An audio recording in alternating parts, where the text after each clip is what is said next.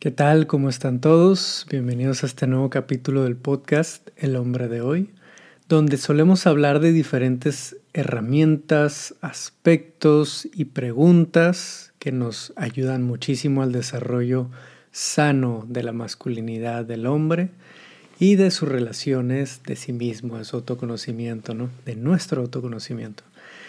En el capítulo de hoy quiero hablar de un tema que en estos últimos días me estuvieron preguntando bastante acerca de mi opinión sobre una situación que se dio este fin de semana en un partido de fútbol soccer en Querétaro, en México, entre dos equipos de fútbol en el que vaya las personas que apoyaban a estos equipos terminaron teniendo una batalla campal en las gradas y afuera y resultaron alrededor de 26 heridos. Eh, al momento no ha habido reportes de algún fallecido, pero sí que hubo bastante gente hospitalizada por una situación de mucha violencia, de muchísima violencia. Realmente los videos parecen una batalla campal en el que todo mundo se está golpeando para todos lados, ¿no? ¿Y cuál es la parte más curiosa de todo esto, vaya, como tal vez ya sabrán o ya se imaginarán, eran todos hombres, todos hombres peleándose por, por algo que tal vez alguien habrá dicho o por defender a su equipo de fútbol favorito. En fin, por X o Y razón terminaron teniendo una pelea gigantesca, eh, lo cual causó consecuencias, trajo consecuencias bastante lamentables y bastante fuertes en este caso. Le llaman ya un suceso histórico en el fútbol mexicano porque es de una magnitud que no se había visto en mucho tiempo. Así que la pregunta que me han estado haciendo y la opinión de la que me han estado pidiendo es, ¿qué tiene esto que ver con la situación actual del hombre. Más específicamente me han hecho la pregunta de esto es gracias al machismo o esto es gracias a, la masculinidad tóxica. ¿Qué es lo que hay detrás de esta situación? ¿no? Y mi primera respuesta, más que hablar de, de que la causa raíz es el machismo, creo que la causa raíz va más allá es más profunda todavía en este tipo de situaciones, porque hay un concepto en lo que es el trabajo personal, en, este, en estos procesos de desarrollo personal, que he ido conociendo gracias a, a Connor Beaton, al, director y fundador del proyecto Mentox, con el que más me he estado desarrollando en estos años. Hay un concepto que aprendí de él que es la tercerización de la identidad. En inglés es outsourcing, ¿no? Es como le decimos a estos empleos que vienen con una empresa externa y que contrata a las personas como, como con una empresa externa, ese outsourcing, a eso se refiere cuando hablamos de una tercerización de identidad, cuando damos ese poder de dar esa validez e identidad a un, a un externo, a otra persona, en lugar de definirlo nosotros mismos. ¿Qué tiene que ver este concepto con lo que estamos viendo aquí? Bueno, que están, hay muchos hombres en este caso que están, podemos ver cómo es que están basando su valía en cuanto es que defienden a su equipo de fútbol, antes que pensar en la integridad y en la humanidad del otro, del otro hombre, de la otra persona. Están poniendo mucho antes la integridad del otro, perdón, están poniendo mucho antes otras cosas antes que la identidad del otro. Están poniendo después la integridad de la otra persona y la humanidad de la otra persona que lo que está están viendo como aquello que nutre o que valida su identidad y su, valga la redundancia, su valía. Esto es algo que vemos no solo en los deportes, sobre todo en, en casos tan fuertes como este. Lo vemos en la religión, lo vemos en la política, lo vemos en las ideologías, eh, lo vemos en diferentes movimientos. Y justo veía una publicación hace unas horas, de hecho, por Mariana Gutiérrez, una de las eh, psicólogas que hemos tenido de, de invitada aquí en este espacio, que decía, lo único que realmente puede causar división o que causa las, las peores peleas en familia, amistades y demás es el, el equipo de fútbol, sí, es el fútbol, la política y la religión. Pero lo que realmente creo que divide a la gente es el fanatismo. Eso es lo que decía la publicación, ¿no? Se me hizo súper acertado, porque más que estar hablando aquí de, de que el machismo ha traído a todos estos hombres a pelearse entre sí, claro, es un factor importante que lleve a expresar estas situaciones de manera tan violenta y tan extrema, pero más allá de eso, hay un fanatismo que viene de una tercerización de la identidad. ¿De qué manera están tercerizando su identidad? Bueno, si tenemos tantos años de nuestra infancia y de nuestra juventud escuchando cómo es que alguien más nos dice que tenemos que ser, en este caso específico el hombre, que, los niños no lloran, que los jóvenes no pueden llorar, que los hombrecitos no lloran, que eso es de niñas, que no debe ser así y así, así, y te dan un molde específico de cómo tienes que ser como niño, como hombre, para entonces ser validado por las demás personas y por ende ser aceptado. Hemos pasado años y años y años intentando ser alguien que no somos, porque la identidad que estamos adoptando es una que alguien más nos ha dicho que es la correcta, entre comillas, ¿no? Y entonces, si tenemos esta, este contexto, esta narrativa constante de que alguien más nos diga que está bien y que está mal y no nos permita a nosotros descubrirlo y decidir por nuestra cuenta, y luego algo bien importante, un sistema educativo que te enseña más a memorizar que a realmente tener un pensamiento crítico.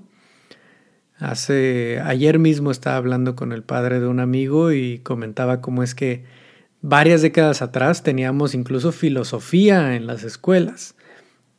Algunas materias que nos empujaban, más que empujaban, nos invitaban a pensar por nuestra cuenta.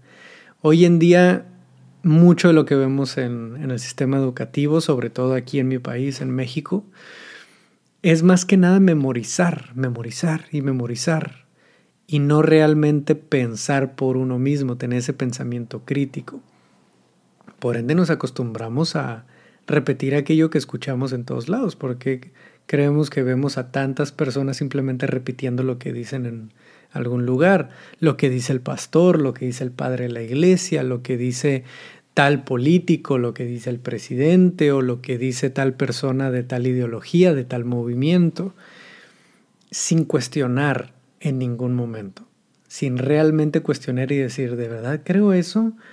Mm, ¿De verdad creo que esa es la verdad absoluta y la solución a todo?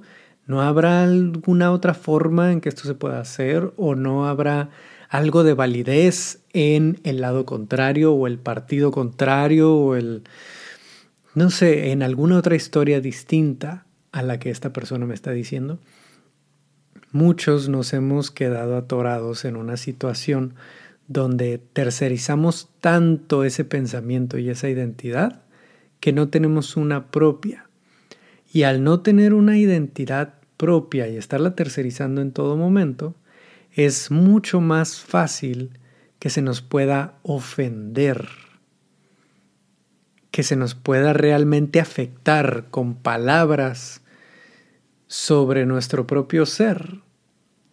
¿Sí? Una persona que realmente no tiene bien claro quién es y siente de alguna manera una vamos a decirle así, como se ha dicho tanto últimamente, una fragilidad en su identidad, no necesariamente una masculinidad frágil o, una feminidad frágil o algo similar, no, una identidad frágil que no se ha definido por uno mismo, sino que se ha definido por alguien más, es fácil de poner en duda esa identidad Y al poner en duda la propia identidad entran las mayores inseguridades, entran esas sensaciones de vergüenza, que la vergüenza es la emoción más densa de sentir, y entonces más fácilmente podemos entrar en un estado de, de huir o pelear, ¿no? El fight or flight, en un estado de estar a la defensiva. Así que cuando tenemos esta frágil identidad, que ha sido definida por algo externo, una identidad tercerizada, es mucho más fácil que nos volvamos reactivos a lo que pasa en nuestro entorno y sobre todo aquello que nos cuestiona. Y más aún si es algo que empezamos a ver como la solución, como la verdad, o en este caso específico como el equipo de fútbol y ese es. ¿no? Que tal vez siento esa hermandad en esas personas que le van al mismo equipo que yo, esa hermandad que no he encontrado en ningún otro lado. Y por ende empiezo a sentir que esa es la respuesta, que ese es mi lugar, que ese es el lugar donde pertenezco. Y que si no defiendo a capa y espada este equipo de fútbol, entonces no voy a ser aceptado por ellos. Ellos que, que forjan y que definen mi identidad y mi valor. ¿Sí? Así que la combinación de esta tercerización de identidad más un contexto donde el hombre ha reprimido mucho de lo que es él mismo y por ende hay una pobre gestión emocional, eso en combinación da como resultado lo que estamos viendo, lo que vimos este fin de semana. Muchísimos hombres peleando para defender o para comprobar su amor por su equipo, ¿sí? por su equipo de fútbol. Y eso me parece algo, vaya, es algo que hemos visto por muchos años aquí en México, en Latinoamérica, que somos muy fanáticos ¿no? del fútbol, pero llegar a un punto donde realmente se vuelva otra vez una batalla campal donde se deja tan de lado la integridad física de otras personas por defender algo que realmente no nos define, sino que debería ser algo que nos nutra, que nos invite a mejorar, a, a compartir, a la camaradería. Ahí es donde veo y donde creo que está el mayor problema viene de muchas otras cosas, no solo de una cultura machista, sino de diferentes aspectos de nuestro sistema educativo, de cómo nosotros aprendemos y tenemos las herramientas para definirnos, para definir nuestra identidad, para desarrollar nuestra gestión emocional, cómo todo eso se vierte en un resultado como este y cómo es tan necesario que empecemos a observarnos,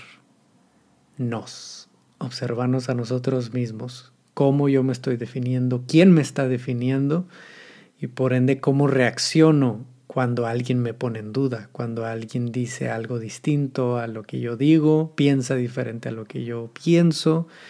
Lo hemos visto en la religión, en la historia, eh, de muchas maneras. Creer que mi religión es la religión y todos los demás son pecadores y por ende voy a acabar con todos los demás porque ellos son malos. Sí, lo vemos en ideologías hoy en día también todo mundo tiene que ser, inserta el nombre de la ideología, y si no, entonces son malos y entonces son eh, dañinos o entonces son opresores, X o Y.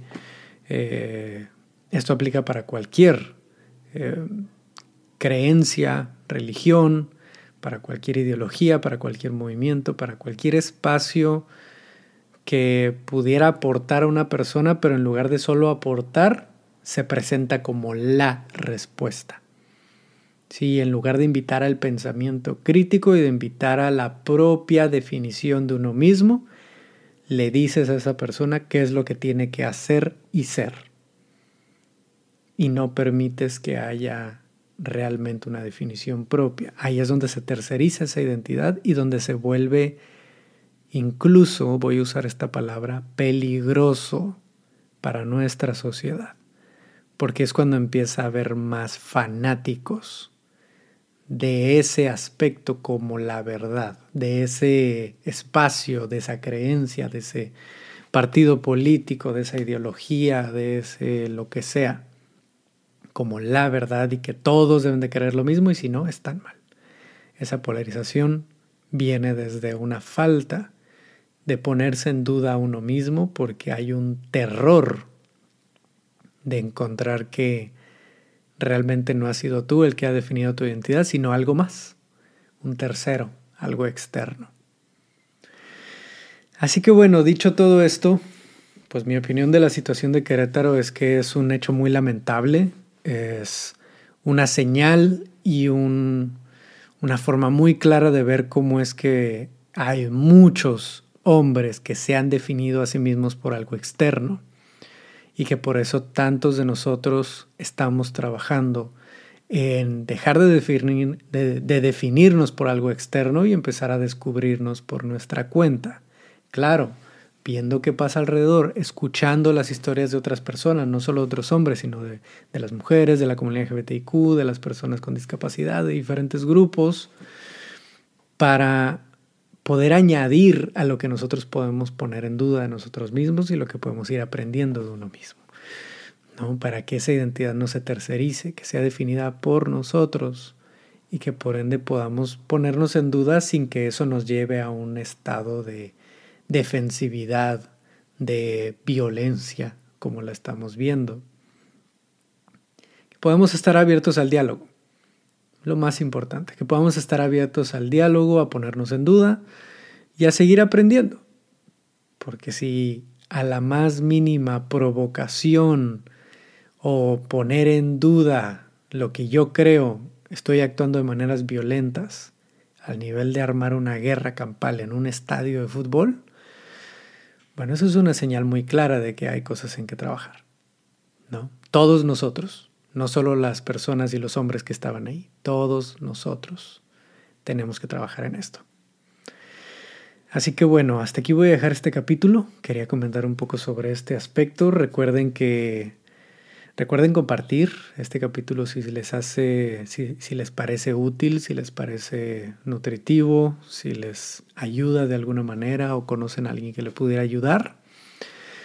Tenemos también hojas de trabajo, guías, manuales y material descargable en nuestra página de Coffee. Lo pueden encontrar en, los, en la descripción, aquí el capítulo, en las notas, ya sea en Spotify, en Apple Podcast, donde sea.